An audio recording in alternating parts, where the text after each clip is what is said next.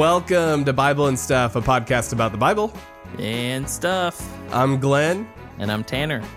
and today we have a special guest on the show. We have Mr. Greg Lanier joining us. Uh, and I'm just going to give a, a brief kind of intro as to who he is, and then we'll jump right into it. Uh, but Greg Lanier is Associate Professor of New Testament at Reformed Theological Seminary in Orlando, Florida. Uh, and he's an associate pastor at River Oaks Church. He's also the author of multiple books, including the one that we'll be talking about today, uh, which is titled Old Made New A Guide to the New Testament Use of the Old Testament. Uh, so, yeah, we're really excited to talk about this book today. And, Greg, hey. Uh, yeah, and thanks for having me on. Appreciate getting to know you guys and uh, this opportunity.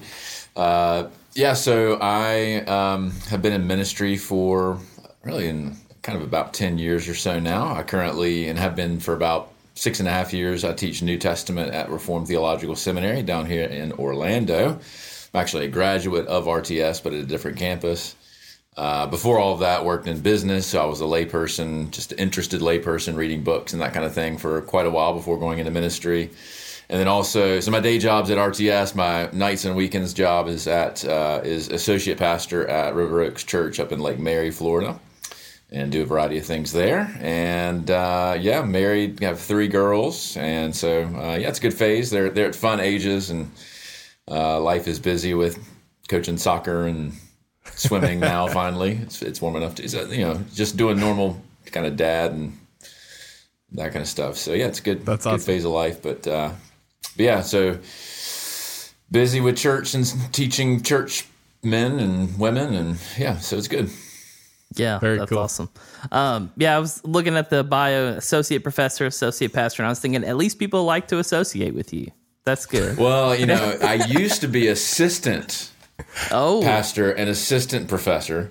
wow. And you know, outside of like our world, it's not always a good thing to be like. It sort of sounds really bad. I was like everyone's. A, I was. I was like the Dwight Schrute of biblical studies. It's like I'm the assistant to the pastor. Yeah, so at least I'm now associate, which actually kind of sounds worse because it sounds like you're not. You're like barely employed, but. Um, yeah, so it's one day when I'm finally grown up, maybe I'll be a full something. Uh, and that'll be nice. I can I'll be more legit. Get a name tag. So today we're talking about uh, the new book. Uh, it's called Old Made New: A Guide to the New Testament Use of the Old Testament, which I, I got to read it, which I'm, I'm excited about. I thought it was very, very helpful. I think you also do a good job, um, even with the subtitle of that, making sure it, it stays really accessible for kind of the everyday Christian, the average churchgoer, to be able to pick it up and and think more deeply about the Old Testament in general, but especially how the Old Testament finds its way into the New Testament and what all the different ways that the New Testament authors use and stuff like that. Um, so I'm curious. I mean, this is the generic. Why did you write this book? But I'm curious even more so about what is it that you were seeing. What do you think people? How do you think people normally interact with the Old Testament and again the New Testament uh, or the Old New Testament's use of the Old Testament? What were the things that uh, that you saw over and over again that you thought, okay, this is worth addressing. This is worth making this accessible little book uh, that can maybe point people in the right direction. Yeah, sure. Uh, yeah, there's obviously when you bring something into the world like that, there's a lot of factors. So I'll try to keep it fairly simple. Probably the main one from from a pastoral angle, and so just serving people who are in the pew, just everyday people who want to learn how to read their Bibles better, know Jesus better, know all of the counsel of God in a more full way. Uh, what I had noticed and what I found in myself, certainly before I became a professional assistant or associate, um, was you know, in many respects, as soon as you hit Matthew 1 1 and, and he's mentioning Jesus, David, Abraham, and all this stuff. Uh, you know the New Testament uses the Old Testament. You may not really know how to articulate that, but you, you can't you can't avoid it. It's impossible to, to get around, and um, you kind of have two choices, and most people go one particular direction. When you, when you pick up on those things and you see them or a quotation that's very overt, uh, I think there's a temptation to kind of just keep reading in the New Testament. It's like, yeah, I know, I see quotation marks, but I don't, and maybe, maybe I have a footnote in my study Bible that tells me that's from Habakkuk or something, but I don't know who that is, and I'm just going to keep going. I have, I have five minutes at best before the kids wake up, and I'm just going to keep reading in Galatians, right? Uh, and I've been there, and and that's a real temptation. Um, and and some folks don't really know any better necessarily. They they don't know like, oh, maybe there's a maybe I should like follow that up, and so at the very basic level, uh, what I was hoping to do, um, and what I hope the book accomplishes, is help that kind of person, especially if you're pressed for time or if you don't have a seminary degree or whatever, uh, have some basic steps and, and, a, and a exhortation to do this, like a, a basic mm-hmm. motivation and some steps they can do that are fairly simple, easy to remember. They're not, they don't require an advanced degree. You don't have to be a pastor to do it. Where they can sort of double click on that whenever you see Matthew quoting Isaiah, Paul quoting something that seems obscure from Deuteronomy, and then go and explore that because having been in that place and then having really caught the bug of this whole use of the Old Testament and the New, especially in seminary, but then after that, um, I've personally found it just to be very enriching. And I found that whenever I show people how to do that in Sunday school or from the pulpit, um, even people who've been in church for a long time, and you would think they know this, right? They a don't often, and b they find it really enriching when they do that. You know, I have people come up to me and say, you know, I didn't really like. I, I kind of knew about the David, son of David, Jesus being the Christ thing, but it's, it's, I had someone tell me this a while back. Um, they were they've been a long time in the church, super sharp on theology, but they they came up to me and said, you know, I didn't realize I didn't really know what Second Samuel seven was, and like the covenant promises to David that there would be a son, and it's like blew my mind. I'm like, yeah, well, it's kind of all over the place, right? I was like, in one sense, like, how'd you miss that? But then, but I'm like, I can totally get why you missed that because we don't often do a great job uh, helping people go from new back to old. Uh, and so that's the basic motivation is to help to really inspire lay people to do that um, and to, to equip them with something that can guide them to do it. I mentioned in the book that when you decide, and this is what I found as uh, whenever I started doing this in a scholarly way, whenever you try to say, all right, I'm going to figure out what Luke is doing with Amos 9 in Acts chapter 15. You've as soon as you kind of probe that and you kind of pull that thread, it is crazy. Uh, all the different opinions, and all of a sudden you're reading big words that you never heard before. Uh, mm-hmm you know, not just like hermeneutics, but fancy terminology for midrash and that kind of thing. Like, I don't know what you're talking about. Like in the Qumran scrolls, it shows up here and 4Q Florilegium, and you're like, I don't know what you're talking about. I barely know how to find Acts 15. Um, and it's a it's a very difficult step. Part, and so that so my my big motivation is to sort of hold lay people's hands to do that. The other motivation was there's so much that's been done in this area that's some of it's great, some of it's not so great, but either way, there's a lot that's been done. Um, and so this book really isn't meant for scholars because you know there's a thousand books in this area. Everyone's poked and prodded, you know, Peter's use of whatever. Um, but the weird thing is, and this is what I found as a scholar, is that so much of the good stuff that's been done um, has almost all, if not all, been very technical uh, PhD dissertations that are impossible to read and cost $150, or even yeah. even books that are accessible and popular. My seminary students still kind of struggle with them sometimes. I, I was like, I, you know, I struggle with because there's theo, or they're theoretically complicated, and the jargon just starts to overwhelm you.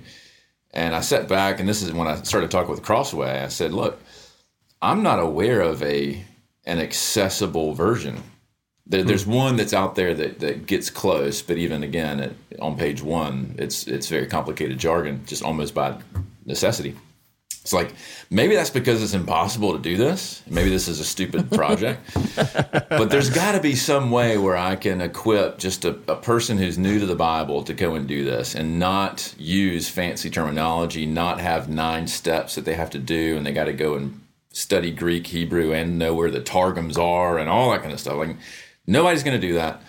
What's a simple way to kind of keep it in the fair way and take all of this rich stuff that people have done that's largely inaccessible and hard to read and package it in a way that your average like Bible study leader could read during the summer and it could benefit them in the fall when they're back to leading their Bible study on Matthew. That's that's the ultimate goal. Sort of helping lay people, but also can we translate some of the really good stuff that's been done? Can we translate that and package it in a way that is accessible? Uh, as I say in the, the intro, that something that my mom would read.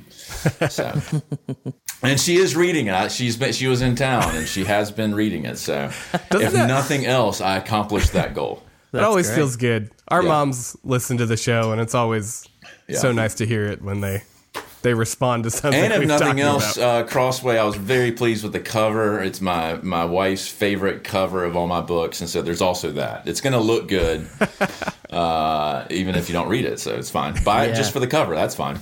Yeah, Crossway does a good job with that a lot of times. Yeah. Uh, and the more academic, the more academic side of book publishing uh, generally does not as good a job. Well, there's always the joke of like the if it's an academic book, the uglier the cover, typically better. the better the book. Yeah. yeah, Well, Yeah. I, I just got to say, I love that you've done this. I think uh, a lot of times new believers come to the faith because there's this push for the good news of, of what Jesus has done. And yeah, Old Testament kind of ends up getting pushed, pushed to the side a little bit uh, with this thought that, like, well, it's all about Jesus. But then you look at the Old Testament and you're like, well, the Old Testament, it's all about It's- Jesus it's too when about you look Jesus, at it. And actually, on that point, I, that's I forgot to mention that because there's like 50 reasons why I read it, but one of them, to the extent that a new, whether it's a new believer, and I think that's a legit thing, like you, you get on fire for Jesus, and you're going to naturally gravitate towards the Gospels. That's a good thing. Uh, like people are like, well, there's also the Old Testament, and you should go read that too. And then you pick it up, and you're like, I don't know what's going on, right? this makes no sense to me. I didn't grow up in Sunday school. I don't know who Daniel is or whatever. So, um, so there's one option when you're trying to cultivate and disciple a new believer and say, look, we're two covenant, you know, we're, we're Old and New Testament people, not just one, right? And Jesus' identity is entirely shaped by the Old Testament. So Old Testament's important, right? You could either say, "Here's the Old Testament. Go read it because you're supposed to, right? Go go take your medicine." And they, they're like Genesis one, two. That's all good, and like some Psalms, and whatnot. But you get to like Numbers, like, ah, dude, I'm out. I don't know what you're talking about. Uh, why are you making me read this? Like that's one strategy uh, to kind of take your medicine because you have to. Old Testament approach. The other approach is, and this is kind of where this book fits in because it's not a book about how to read the Old Testament. Uh, Just to be clear, it's a book about how the New Testament reads the Old Testament. And so, I, if I had a new believer and said, "Look, I, I want you to be fully orbed in your Christianity," and that implies you gotta you gotta have all of God's revelation. I could use the stick and sort of say, "Go and read your Old Testament, get the uh, you know the M'Cheyne reading plan, and, and see me next year." Or I could say, "All right, well, let's open up John." And right out of the gate, you're in Genesis 1, right? Or let's look at Romans, and you can't get away from the Old Testament. That's sort of the carrot of like, if you want to make sense of the New Testament and this Jesus guy, the New Testament's like screaming at you, go back, go left, right? Go back to the Old Testament. And so, and, and sort of the one of the corollary motives behind the book is to inspire people to to take the Old Testament seriously because the New Testament, like I know personally, because the Old Testament merits being taken seriously. So hear me correctly. But a new believer, they're like, I, I'm more than happy to stay in the New Testament. Like, well, no, you can't do that. It, it doesn't even give you that option. It's constantly uh, motivating you to go to go back, and so that's another motivation. Is like, okay, we can do a much better job cultivating a full canonical uh, reading strategy, if you will, uh, if we start with the new and follow its lead back to the old. That's not the only thing we should do, but that's I think this is a, a compelling place to start at least. So yeah, yeah. That's anyway, I kind of cut you off. I didn't know if that was where you were going. No, that, yeah, but- yeah. I I was just yeah. That was the thought I was getting at. Yeah. Um, so before we jump into a few of the practical tools that you lay out in the book, I am curious.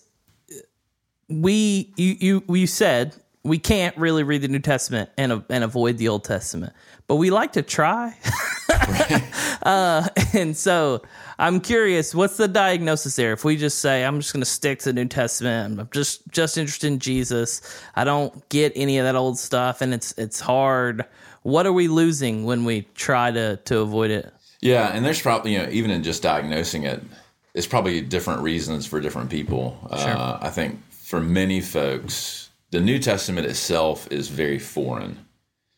It's closer because the Roman Empire, and, and when you read like First and Second Corinthians as an example, you're like, oh, that kind of sounds like today. Yes, we got these the dumpster fire of issues at Corinth. It's like, yeah, there's there's a lot of analogies to today's church. So it's a bit closer to us because the Roman Empire is a bit more familiar, but it's still two thousand years ago, right? Well, you take the Old Yeah. Testament and it's you know nearly double that, and so there's a, it's just extremely foreign to people.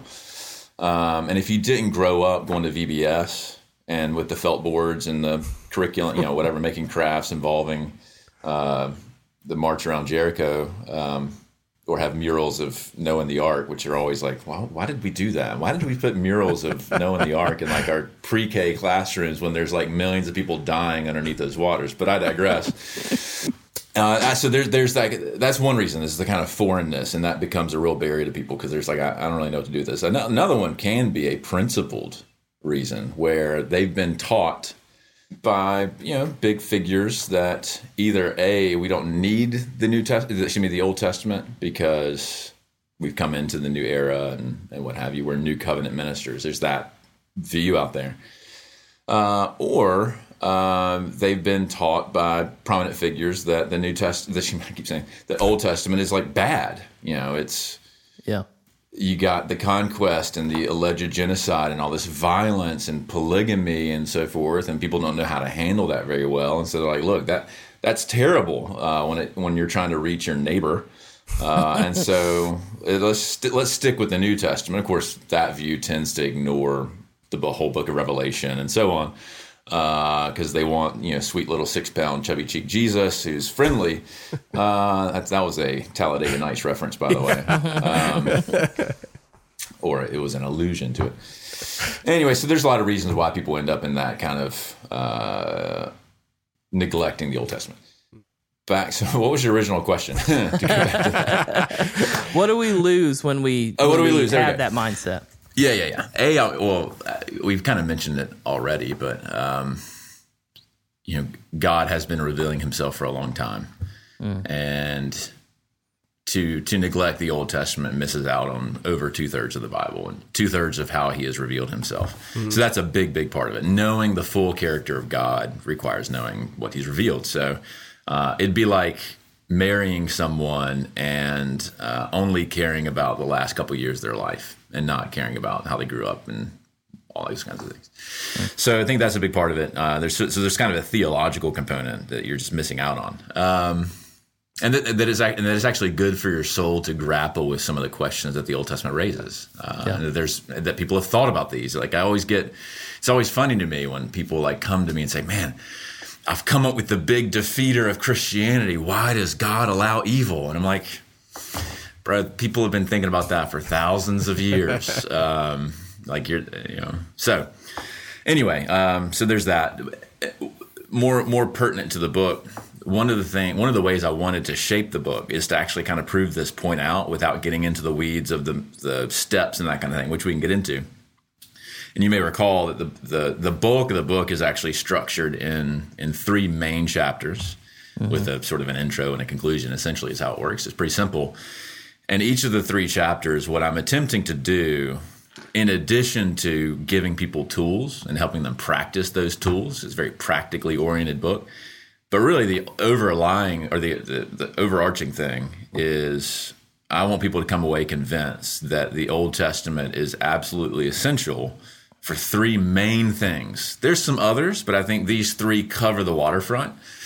And the and and one of them is pretty obvious to most people who've had that aha moment that the Old Testament is about Jesus. So that's the that's the middle one, which is the Old Testament is completely essential. It's a non-negotiable to understanding both the person, i.e., the you know eternal preexistence, uh, human incarnation, saving work, full divinity, all of that when we talk about the person, uh, well, person and work of Jesus. Um, and yeah, I know for me, I wasn't really taught that growing up, and for many many people who uh, kind of catch the the bug and, and, get excited about theology, many that's a big area where like, wow, I've never seen the Old Testament this way. That it really is pointing towards Jesus. Of course, the the New Testament and Jesus Himself is saying that over and over again, but people just kind of miss it. So, a big part of it is look, we don't understand the fullness of the person and work of Jesus without the Old Testament.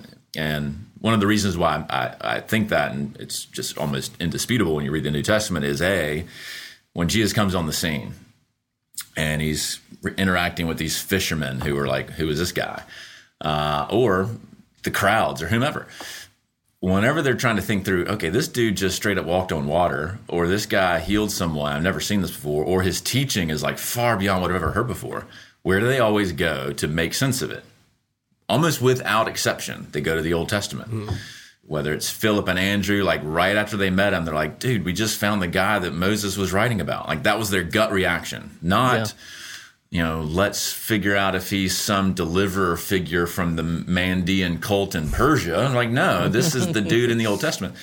But Jesus himself says at the very end in Luke 24, when he summarizes his entire life and ministry, he says, "As it is written, you know, I'm the one about about which the law, the prophets, and uh, the Psalms was was about." So uh, that's a huge thing that you miss. Uh, maybe the most, in some sense, that's the probably the most important thing you miss. I didn't lead yeah. with it because I had a different way I wanted to structure it, but that's probably the biggest. It's like if you want to make any sense of Jesus and you know, you want to get right with Jesus and you want him to be your Lord and Savior, you, you don't have much to go on in some in some respects because even his parables and his teaching and his miracles those are always going back to the old testament because he's doing what elijah did or he's borrowing a parable from isaiah or he's his kingship is understood in light of David, or his prophetic work is understood in light of what Moses said would happen, and the better prophet would come. And so, uh, so that's a big, big category, and um, there's so much good stuff to work with with people there to help them understand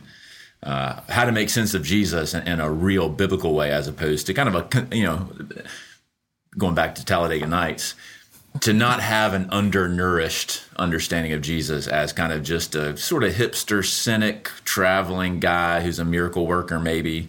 It's like, well, it's not wrong, but that's very impoverished. And the yeah, way you, yeah. you, you kind of improve that is, is uh, reading the New Testament in light of the Old. Uh, then the two other ones, which are less obvious, but I think extremely important, are how the Old Testament is really completely uh, it's, a, it's completely non-negotiable to understand the scope of salvation. Mm-hmm. And that was probably the one that's a bit surprising to people. But once you actually realize it, you start to see it everywhere. A lot of people think, okay, the Old Testament points to Jesus, and that's it. That's not. Does the Old Testament point to Jesus? Yes. Is that it? No. Um, many, many, many times the New Testament authors are drawing on Joel or Isaiah or Genesis not strictly speaking as like prophecies of Jesus, although that's also true. Uh, but they do it because in the Old Testament they find the nuts and bolts and vocabulary and concepts to understand what salvation entails. Mm-hmm. To understand the mind of God as one who sovereignly ordains salvation. To understand how he entered into covenant with a people to save.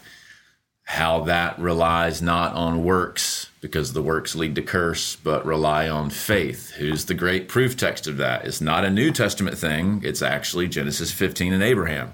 Mm-hmm. Um, you know, Paul, but also elsewhere, going back to that, uh, to understand even what uh, sort of how what is God's moral vision to shape you and mold you. Uh, you know, I guess in one sense, I understand why people want to kind of move away from Old Testament morality in terms of the moral law, not sort of national law. Uh, but and think, well, we don't need that. We can unhitch from that. I'm like, well, yeah, but you know, murder's still wrong, right? and the yeah. New Testament is very clear on that, right? The Ten Commandments are, you know, quoted, and I mentioned this in the book, and I didn't know this until I did the work, but as a chunk, uh, the the Ten Commandments are the, easily the most quoted chunk uh, mm. You know, each individual verse is not necessarily the most quoted, but as an entity, it shows up all over the place. And so yeah. uh, it's like apparently we're still supposed to not commit adultery. Um, yeah. Anyway, so that's more of a sort of sanctification. Anyway, so so the Old Testament is essential, and in fact, that's what I go through in that chapter. Is you look at all the key places where we try to where we get something about you know, grace, salvation, faith, glorification, resurrection, all those bits and pieces. The, the striking thing, and I think surprising thing for many people, is that with rare exception, the apostolic writers prove that stuff out from the Old Testament. They even prove out resurrection from the Old Testament, which is surprising to some because you don't see resurrection on every single page in the Old Testament, but that's where they go to prove it out. Uh, so that's the that's one other big, and then the final big category. So if you have salvation, you got Jesus. The final one is the church, um, and that you know this this partly depends on one's macro perspective on things, whether you're a covenantal person or dispensational. But either I mentioned this in a film. It's like either way, there's key texts that are relevant to everyone, and um, there's in particular been a lot of good research in this area, kind of rediscovering this that the that the New Testament uses the Old Testament in extremely fascinating ways to understand who we are as the people of God. You know, calling Christians at Corinth sons of Abraham is mind blowing when you think about it because you're talking, and Paul does that in First Corinthians. He's like, "These are our fathers. You are children of Abraham." He does the same thing in Galatians or whatever. Um, you think about that, like if you've read the Bible a lot, you just sort of skip that. Like, yeah, yeah, yeah, I know. Father Abraham had many sons, many sons had Father Abraham. I'm one of them. So are you. You sing the song. It's like, but if you pause and think about it, like that, that's actually pretty crazy. That he's writing to a almost exclusively pagan group of recent converts at one of the worst cities, the Las Vegas of the ancient world, Corinth that had a word called Corinthianize that is basically to fornicate. That's that's what they were known for. Their calling card was immorality, and they they're baby Christians and very few Jews, and he calls them children of Abraham. Like put yourself like in forty something A.D. Like that's astounding. That's a yeah. that's an amazing way to read the Old Testament. Mm. Um, and then Jesus does something similar where he says, pe- people get hung up in Luke 24, and I understand why. He says, look, as is written in the scriptures, this, the, the Christ will suffer and die and rise again. A lot of people stop there because that's a huge thing. It's like, oh, wow, the Old Testament's about Jesus. But he goes on and he says, and that repentance for the forgiveness of sins to be proclaimed to all the nations beginning in Jerusalem, and you are witnesses of this. That's the mission of the church, right? That's the book of Acts. That's everything that we're called to do to proclaim the gospel to the nations. And Jesus says that's also from the Old Testament. He doesn't tell you where, but if you've read Zechariah, if you've read Isaiah, if you've read Genesis 3 of all things, right? Uh, it's like, oh, yeah, God is sending his people to the nations. Like, that's not a new thing, actually. Uh, that's not something that's invented in the book of Acts at Pentecost. This is something that's been there from the very beginning. So, uh, that's a long way to answer the question, but the short version is if you don't take the Old Testament seriously, you're going to miss out on all of the concepts and vocabulary you need for salvation. You're going to miss out on how to truly understand who Jesus is, and you're going to miss out on how to understand who we are and what we're supposed to do as the church. So that's the short. I could, probably should have led with that. Uh, yeah. I need some better. I need some. They need like podcast training for people like me. How to do better, more concise. Like, and our time is up. Uh, That's anyway, okay. So, I, I think you yeah. did good. We covered a lot of ground in that. Yeah. Um. And and you do obviously more work in in pulling all those apart in the book. Like right. I said, those are kind of the three big uh, chapters. I think they're very helpful. One way I heard you say it, I don't know if it was quoted exactly this way in the book, but maybe it's in one of the talks um, that you did that kind of led to the book. You said the gospel doesn't start in the New Testament. That was like one thing that you said, and I was like, oh yeah.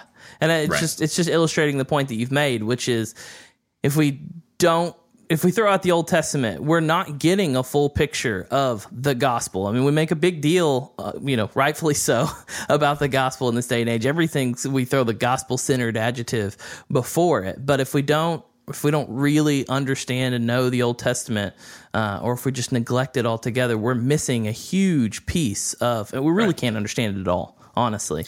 Um, yeah, I um, mean, and I, I, I, think I went into this in the book, um, but either way, you know, you probably know this, but even the actual term gospel, yeah, uh, in Greek, is an Old Testament term. it's yeah. from uh, Isaiah and Joel, and potentially, depending on how you translate, uh, uh a Psalm, and um, which makes sense because if we want to, de- you know, if we're called as Christians to define the gospel and salvation by faith according to our Bible, well, the three of us have a much bigger Bible, right? Well, if, when Paul's on the scene, what was his Bible?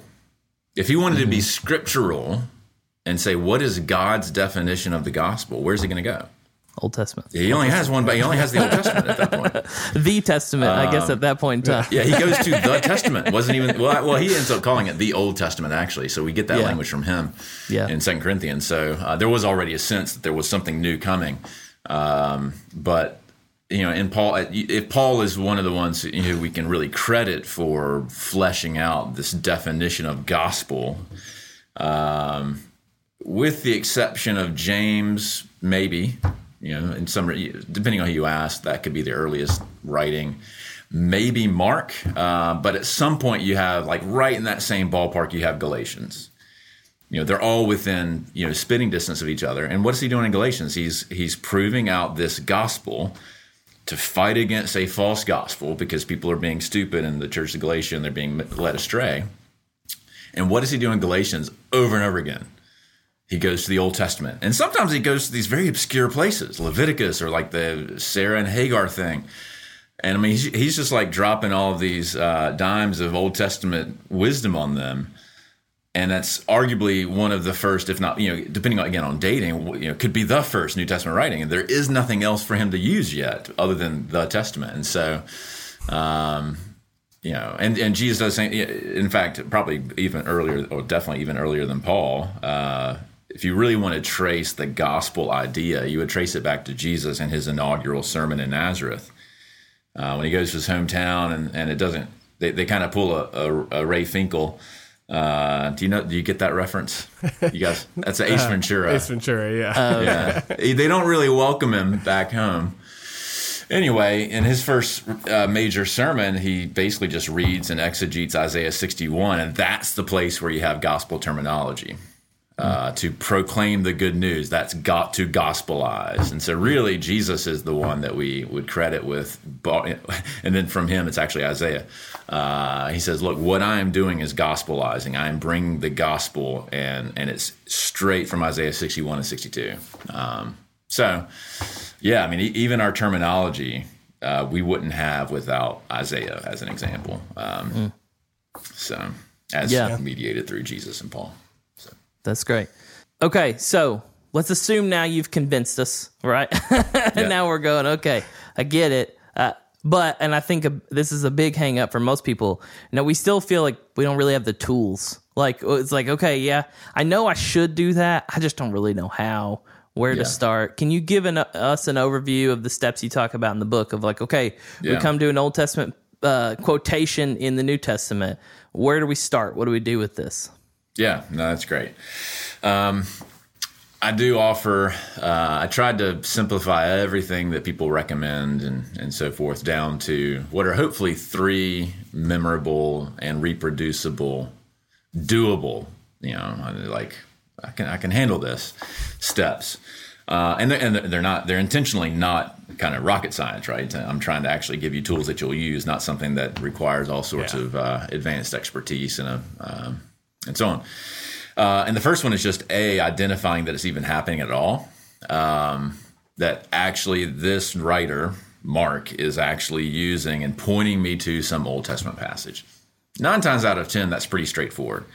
And I don't know if we mentioned this, but depending on how you count it, that happens easily 400 times in the New Testament. So the other reason for the book is that this happens all the time. And so, you know, there's plenty to work with, and uh, it's not like it's a it's not, it's not like this happens three times. It's kind of wasted effort. Like this happens all over the place, and in every book of the New Testament, with the exception of the shorter Johannine epistles.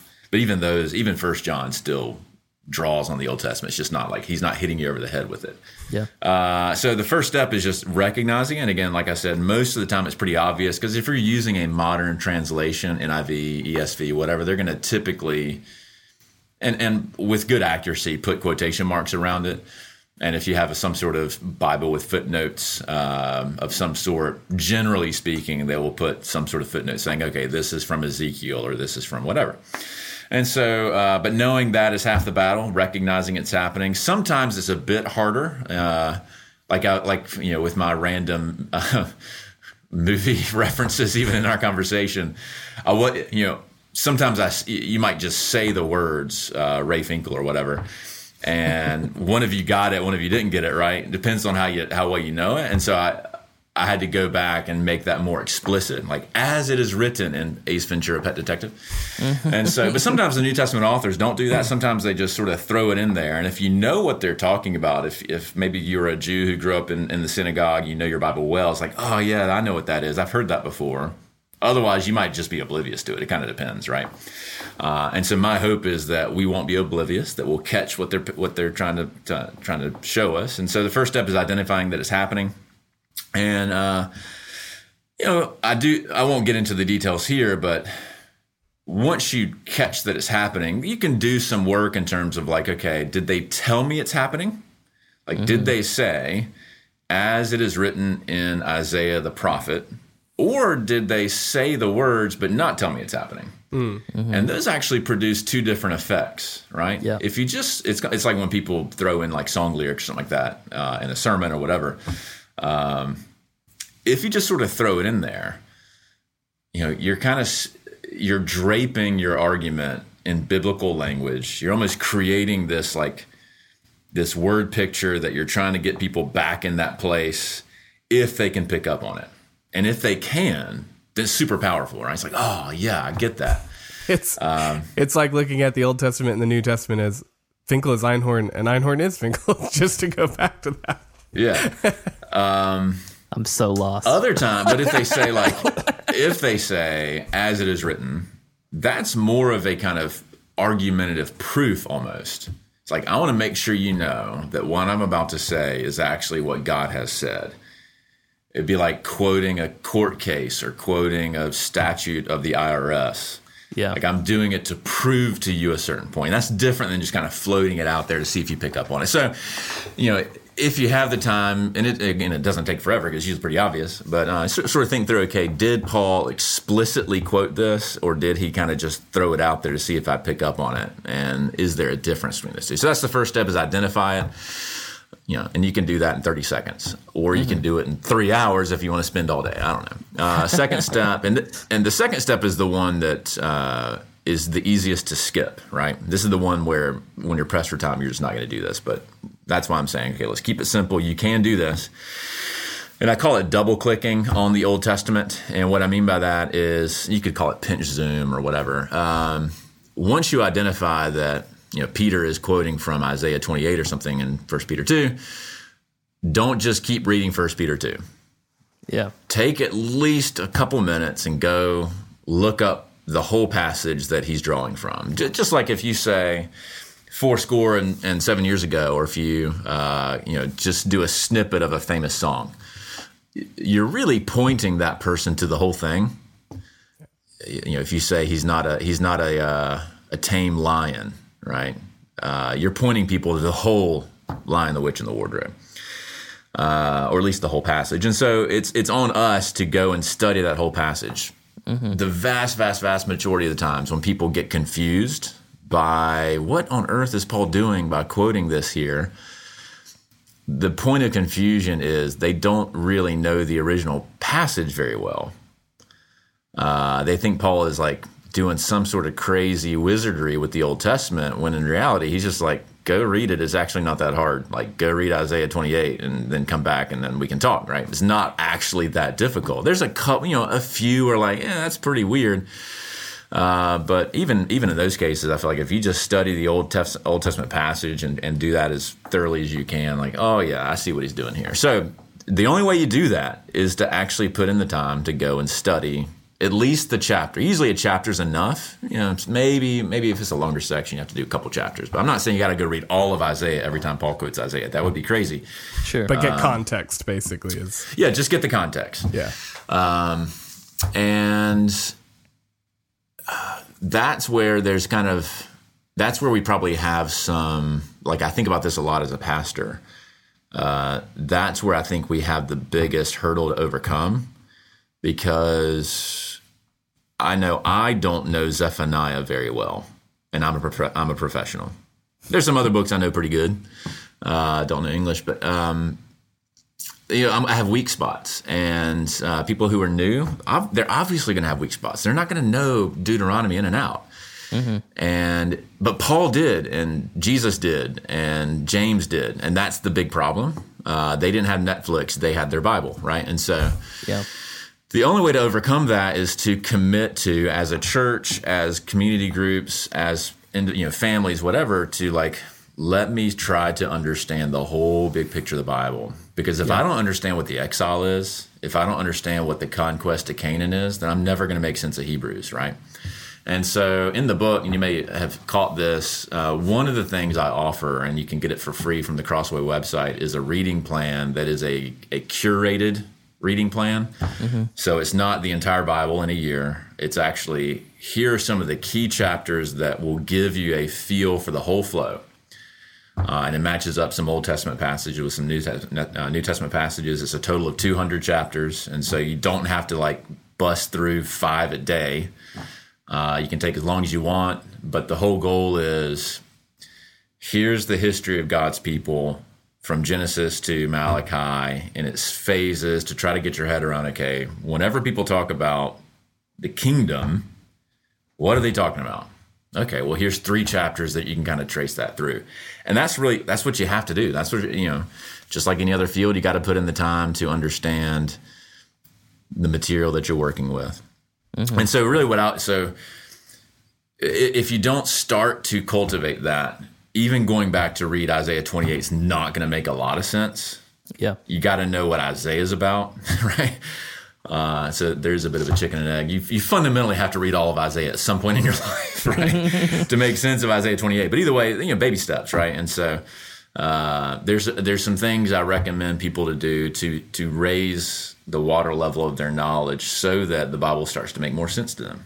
Um, and um, so when you double click on Habakkuk 2, which Paul quotes multiple times, I mean, you don't know how to spell Habakkuk, let alone what exactly he's about. So go read it. Maybe find some Bible tool, a summary of Habakkuk, what's he about, and then go. Then you're ready. It's like, all right, I can kind of see what Paul's doing. Let me go back to Romans and pick up where I left off. And so that's the second step: is double clicking and trying to wrap your head around the Old Testament. Now, my conviction is, and this is not shared by everyone, um, but my conviction is that people, that lay people can actually do that.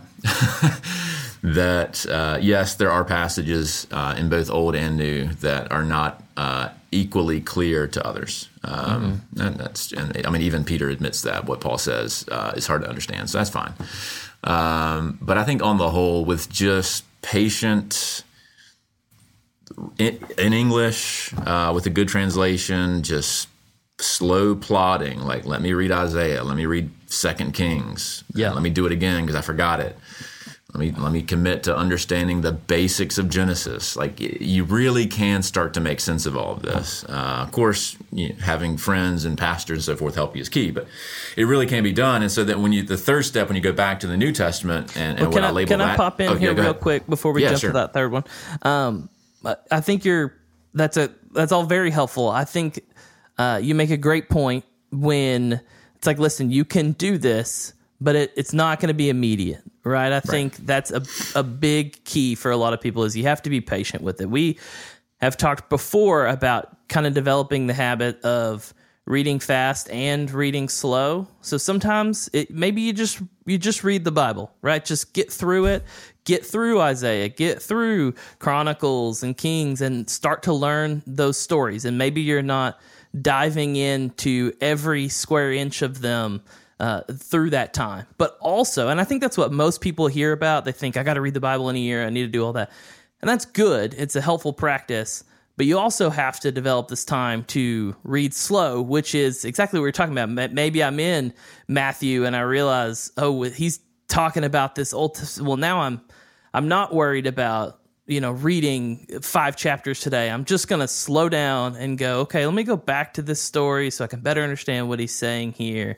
And so I think often we're deficient in one of those practices, and that that hurts the other one, Yeah. right?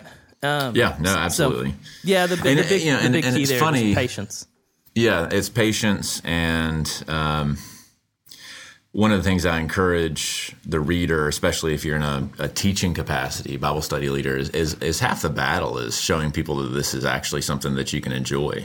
I know mm-hmm. that sounds kind of weird, but um, you know, the Old Testament is hard enough, and it's even harder if if people have modeled for you that it's like this boring thing that no one cares about anymore. It's like, no, mm-hmm. actually, it's pretty awesome, and you should care, and Jesus cared, and let me show you why to care. And just like my, you know, the the running joke here at RTS is that my New Testament classes are actually just Old Testament classes because I just keep doing that all the time. It's like, but I can't help it because that's what they're that's what they do. and just trying to say like this is the story. This is a rich story uh, that's much bigger than uh, just you getting right with Jesus. Right? There's a whole yeah. thing God's been doing, and you're a part of that. You're a, you're a small piece of this big, wonderful story, and that's what the Old Testament is about you know, part of it is just on us to kind of sell that vision. Um, but yeah, Perma, like if people can know, like ordinary people can know extraordinary details about Star Wars and its universe.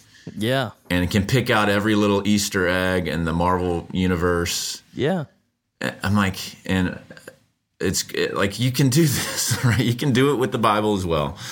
Uh, of course, those two things compete with the attention we give to the Bible, and I understand sure. that. But but, uh, but that's also a th- that is what makes those things good to a lot of people. Like I think yeah. it's it's important not to lose that like the Bible being robust like this isn't like a flaw. It's not a con. It's actually what makes it exciting. It's oh, I can I can spend the rest of my life studying this and never reach the end of it.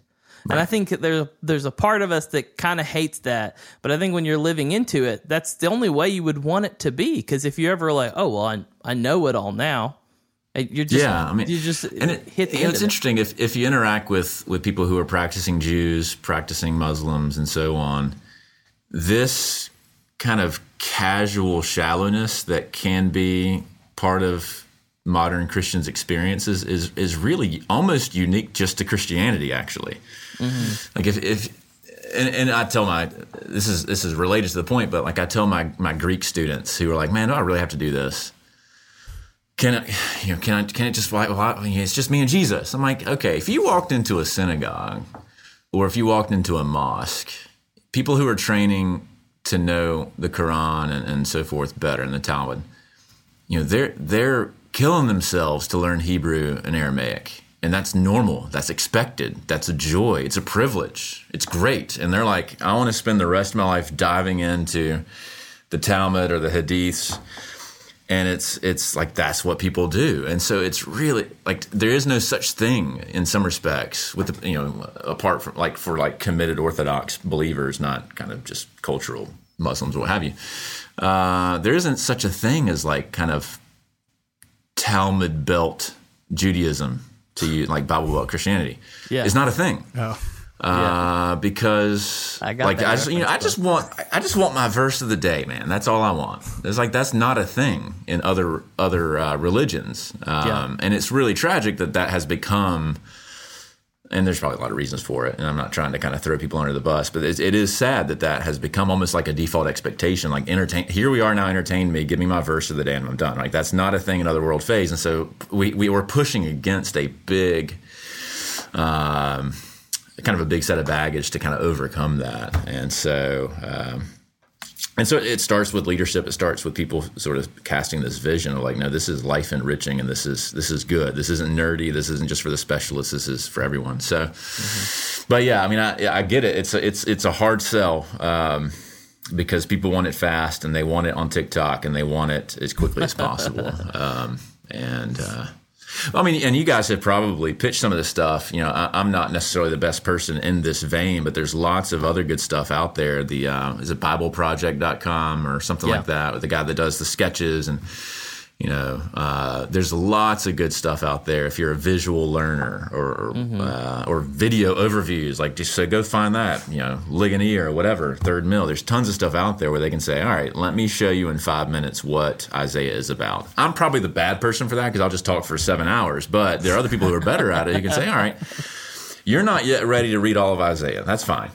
Let me give you the big picture in pictures, right? Let me actually sketch it for you. And then the next go around, you read a little short book about Isaiah. The next go around is like, okay, let, let, me read all of Isaiah cover to cover and see if I can make sense of it. And then, you know, as you do that, and then you're going back to the New Testament. Now, for the fifth time, you're reading Isaiah 40. You're like, ah, that's what, that's the voice in the wilderness. I get it now. You know? Yeah. Uh, so yeah, it takes time. That's not something you can do overnight. And that's what I was trying to say is like most religions don't operate on that assumption that you, you can just get some kind of a quick fix. And it's really yeah. kind of unfortunate that in many parts of the, the kind of Western church we're there, but you know, keep fighting for it, I guess. Yeah. Okay. So you want yeah, to go back to the third step? Uh, I will. Uh, absolutely. Yes. Yeah. So the third step, and this is really what, what everyone's after, I guess, ultimately, uh, at least from you know, when you're not just, just studying the Old Testament on its own and right on, on, its own terms. Uh, the final step is you go back to your New Testament passage, so Matthew two or wherever you were, and uh, I kind of I don't even know if I don't think it's original to me, but I don't know where I picked it up along the way. But I, I describe it as listening to the remix, and, and so what I mean by that metaphor is whenever a New Testament author has quoted or alluded to the Old Testament they're not just copying and pasting. Uh, there's because of what Jesus has done and the fact that we've gone from old to new, and He's shaken up the world and the new era is here and everything's changing in light of all of that stuff his life his death his resurrection his ascension all those things um, it actually it wouldn't make any sense for them just to copy and paste uh, as if it were just like a dead word on the page what they do is they say, and I think Remix helpfully captures this, is they're they're simultaneously doing two things. One, they're being faithful to the original text. Mm-hmm. And I think that's I'm 100% on board with that. I don't think that they're monkeying around and distorting the meaning. That's a whole different conversation, a very important conversation. Um, but in my in my research, I, I don't think that's that's true. I don't think they're like magic decoder ringing the Old Testament. Uh, I think they're being very, very uh, really, really, kind of right down the fairway most of the time. Uh, if you know the Old Testament, like, oh yeah, you just that's exactly what you're doing. It's not some like crazy mystery. Yeah. Uh, I think the church fathers are sometimes doing that, but I don't think the apostles are doing that. um, and, and so they're like, okay, here's what God was doing back then. And then the remix element is, okay, how has that now matured to its fullness? Yeah. Uh, it's not sort of like a hidden meaning. It's it was by design pointing forward to this greater fullness. It was actually baked into it, um, almost a, not so much an engineered obsolescence, but an engineered half bakedness that has now been fully baked. And so we're going to bring out all those all those flavors that you were missing because the fullness of time hadn't come. And that's how Paul describes it in Corinthians. We're, we're in the fullness of time now. And so what our job then, as we go back to wherever you are in the New Testament is, is say, okay, I've studied what the original is. And so I know what the, the, the original song is, if you will. How is it being remixed? What are they trying to draw out? How is it a picture of the gospel? How is it now a picture of Jesus that, I'm, that they may not have realized back then? Uh, or at least it wasn't as fully disclosed back then. And so a good remix both respects the original, but also maybe it's a different tempo. Maybe it's accenting different parts of it. It's a different set of rhythms, or it's a I don't know a jazzier remix or whatever. And so you're trying to kind of listen to what Paul or whomever is doing as they respect the original song, but it's not just playing the original song; it's remixing it yeah. and bringing out all this new freshness, if you will uh, to the to the old to the good the oldies uh, to play it out. and so uh, I, I, offer some different thoughts on that. You know, are they treating it as a fulfilled prophecy, which happens quite a bit? And so that's the remix component. It's like you know somebody predicted something, now that's come true. That's not the only thing. You know, it could be a pattern, and I think this is very very very common where what you saw with the Israelites back then is now being repeated today Stephen yep. says that, for instance, in Acts 7, you know, as your forefathers did, so also you are doing now. Uh, or it could be a prescription. It's like God said, don't murder back then. And, and this is where it's like not really a remix in some respects, or it's a real minor remix. Uh, it's like the author's own remix. Uh, like still, by the way, don't murder, right? Um, and so it kind of depends. Uh, and so I, I, try to get people, and, and so what I do in each of the chapters is I work through that those three steps identify, double click, and remix. uh, across a whole bunch of examples that fit in the, those three macro categories gospel, Jesus, and church. And so, uh, if nothing else, I've told you what to do, and then at least I've tried to model. I do 18 different examples. I try to model, okay, here's how I would how I would apply it. Uh, and I kind of show my work, if you will, and, and hopefully that gets people going. Say, okay, yeah, here, now let me go do it in my Bible study and see if I take, uh, give it a shot. Speaking of which, by the way, well, it's over there. Uh, I can't remember. maybe maybe you saw it, but uh, to further help people with that, I've created a uh, freely accessible study guide where mm-hmm. Uh, you can get this on the Crossway website. You can. There's also a um, like a nice printed version that I'm just selling at cost via a print on demand supplier. Uh, so it's like a 50 page thing with basically a bunch of questions that you could do in a small group, but also it has the blank yeah. templates of how to do those three steps. And so you can take yeah uh, various passages, and, and, I've given plenty to, to, work with that aren't covered in the book. Uh, and you can go and actually try it out. You know, you can literally fill it in and take it to Bible study, and y'all can talk about it. So, uh, again, part of the idea is trying to help people develop a certain rhythm and that, that they can do on their own. So, um, yeah. trying to at least do what I can to to get in, you know, my wife was the one who pushed me to, to do the study guide. She's like, you got to get in the study guide game, man. I was like, but I'm not, I'm not Jen Wilkin. Uh, so I tried, uh, I did my best. Uh, poor yeah. imitation of, of a Jen Wilkin, Nancy Guthrie, uh, sure. study or whatever. Hey, so it's okay. Uh, I, yeah. a, a, poor imitation may still be pretty good because they do, yeah. they do a pretty good job at it. But, yeah. um, I will say, I think, I think that may those may be worth the the cost of the book. I, I'm one of those guys that's like you gotta you got to learn by doing. Like I always make fun of my mom when she's like, "Show me how to do this on the computer," and I'm like going to type it. And she's like, "No, no, no, no, no, no, no. I have to do it. You just tell me what to do." And it takes yeah. about ten times as long, but it's the way she actually is going to be able to retain that information and, and learn it. And so, um, I think the the places in the book where, like you said, you show examples of like, here's how I'm working out these principles that I'm telling you, make it all come to life, make it all uh, yeah. actually feel like, oh, okay, I'm starting to build these skills. And I think, as you're mentioning in the study guide, the more place for you to do that and work that out, possibly in a group, would be extremely, extremely helpful. Yeah, and even if you disagree with my take on a passage, it still shows you, well, here's how I got there. And part of what I was trying to do is like, some of the examples are massive. Um, and, and justifiably so. And I could, you know, could write a book on one of them, right? And so what I was trying to do is say, okay, what what are the what's the bare minimum that you need to know to sort of connect the dots here? And let me show you yeah. this. It's actually it really isn't rocket science, but it does require this like, okay, God is He's creator. He selected a people, he created a nation, they had kings. The kings failed. They were judged. They're in exile. Like even that basic flow, if you can just nail that down and I don't know, mm-hmm.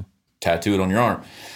Um, depending on your take of Leviticus, uh, yeah. that alone will like go so far to help you make sense of any given place that you're going to be plopped down into when you're reading First Thessalonians or something like that. And so, um, and so I was trying to. I was like, okay, I'm going to do like a two sentence summary of Jeremiah 31, which is kind of crazy when you think about it. It's like, but it can actually be done, um, at least for the audience that I'm trying to uh, to address and, and inspire. So awesome. you don't, you really don't have to go read everything that's ever been said about a given verse to do your Bible study and go and teach it to the youth group or something like that. You really can do this. Um, yeah. And the nice thing, and I mentioned it somewhere in the book, is like on the flip side, if, if you are a Bible geek and you got Greek and Hebrew, um, these three steps you could also do for 12 hours and yeah. write a paper and go study, you know, Dead Sea Scrolls or something like that as part of it. It's it's very it's extensible, if you will. So yeah. that was part of the design. Because um, again, it's not it's, it's, it's not like nuclear astrophysics. Well, Greg, we we certainly appreciate you taking the time to to walk through this concept with us. But we also always want to ask our guests when people who are listening are interested in what we've talked about today or they want to learn more about what you're doing or or you have new books coming out, where can they go to to kind of follow and see some of those uh, projects that you're working on? Sure, yeah. Um, I, do maintain a like a personal website. I don't do a lot with it anymore in terms of putting just like fresh content out there because I do a lot for other blogs and stuff stuff like that. Uh, and so you can you can just Google me. It's just greglanier.wordpress.com. It's not super fancy. Uh, in terms of actual uh, kind of books that are in this vein, um, three others that I've done that are pitched in this general direction. Two others with Crossway, and then one with Christian Focus. Kind of, I hope because there is. I, I think I do in some some unarticulated way have a master plan I'm not really sure what it is, but there is a kind of cohesiveness. Uh, one of them, uh, my my first one like this, is actually on canon, uh, not the artillery, not the artillery, um, and but it's it's somewhat unique in many respects. There's been a ton of great stuff on New Testament canon, but Old Testament canon hasn't been covered all that well, especially for lay people. And so, you know, two thirds of this book it's just how we got the Bible, which I think is like two ninety nine now, so it's very cheap. Um, it covers all the like very very important questions that really are kind of they're they're step zero to getting to the point of let me study my Old and New Testament, if you will, if that makes sense. If if you want to read the Old Testament and New Testament well, you got to trust that you got the right books and that you actually mm-hmm. have accurate copies of those books, because otherwise you're left kind of spinning. And so that book is trying to say, okay, what are the reasons why we think we have the right Old Testament books? And we're not missing Jubilees or First Enoch or whatever whatever people are going to like write about on some blog that's going to make people freak out. Why do we think we have accurate copies of the text? And so that's the Old Testament side. And then I do the same thing for the New Testament. Do we have all the right New Testament books? Do we need to include these other, you know, what if we ever found a third letter of Paul or whatever, or third uh, Corinthians? And then why do we think we can trust the text? And so that's one book that uh, it's like 99 pages. It's meant to be pretty short that gets into that. Another book that's a bit more academic, but it's related, and we mentioned it, or I mentioned in this book, is a book I co authored with a buddy of mine named Will Ross on the Greek Old Testament, which is a key part of the equation. We haven't talked about it, but many times when a New Testament author quotes from the Old Testament, somewhat surprisingly, they're not actually quoting from the ESV, let alone the King James. With all due respect for the venerable King James, and I'm I'm I'm a fan of the King James just not an exclusive fan of the King James. Surprisingly, they are actually, and they're not actually always quoting from the Hebrew, which is where our English Bibles come from. They're quoting from a Greek version, and so we have a whole book on that and how to understand what that means. And I get into, I, I wrote the chapter, I wrote some of the chapters, and Will wrote other chapters, but one of the big ones is what to do with situations where the New Testament quotes from that, that is the Greek translation, when it differs from what you have in your Bible uh, because what you have in your Bible is from the Hebrew. So I go into all like how to think about that, and is that a problem? And so if you're really kind of nerdy, uh, that should be a question that you ask, and hopefully this that book. So it's just called Septuagint, uh, the Septuagint, uh, what it is and why it matters, and then this the central chapter of this book, which is how the Old Testament shapes the way we understand Jesus. I've written a whole book on Jesus and his, you know, why we think he is truly divine and uh, a big part of that relates to how the Old Testament plays into it. So those are three books that, uh, if you are interested in those topics, how we got the Bible, what is this Greek Old Testament? Because you see it referenced in your footnotes of NIV sometimes too. Yeah. Um, and uh, more about the divine part. Well, part's the wrong word, but the the divine aspect of the the person of Jesus, and those are out there. So. And I have a few others in the works, but nothing that'll be coming out anytime soon, and nothing that'll be short. So right now I'm sitting on a bunch of long things. So, well, Greg, we, we certainly appreciate you coming on the show and talking us through this book. We're going to make sure to include all of these links in our, our show notes. So if you're listening, uh, you'll be able to see where to get that. Uh, but Greg, thank you for coming on, and, and we were so excited to have you today. Yeah, and, and thank you guys for what you do as well. It's good to you know, without the without the fundamentals, without the basic jump shots, you know, uh, people are impoverished. So thank you guys for helping helping build people up in that way. Definitely, yeah, definitely. Awesome. All right, guys, we'll check out the book. Um, and as always, you can uh, keep up with what we're doing on social media. That's Facebook, Instagram, Twitter, at Bible and stuff. Uh, yeah, thanks for listening. Thanks again, Greg, for joining us. Peace.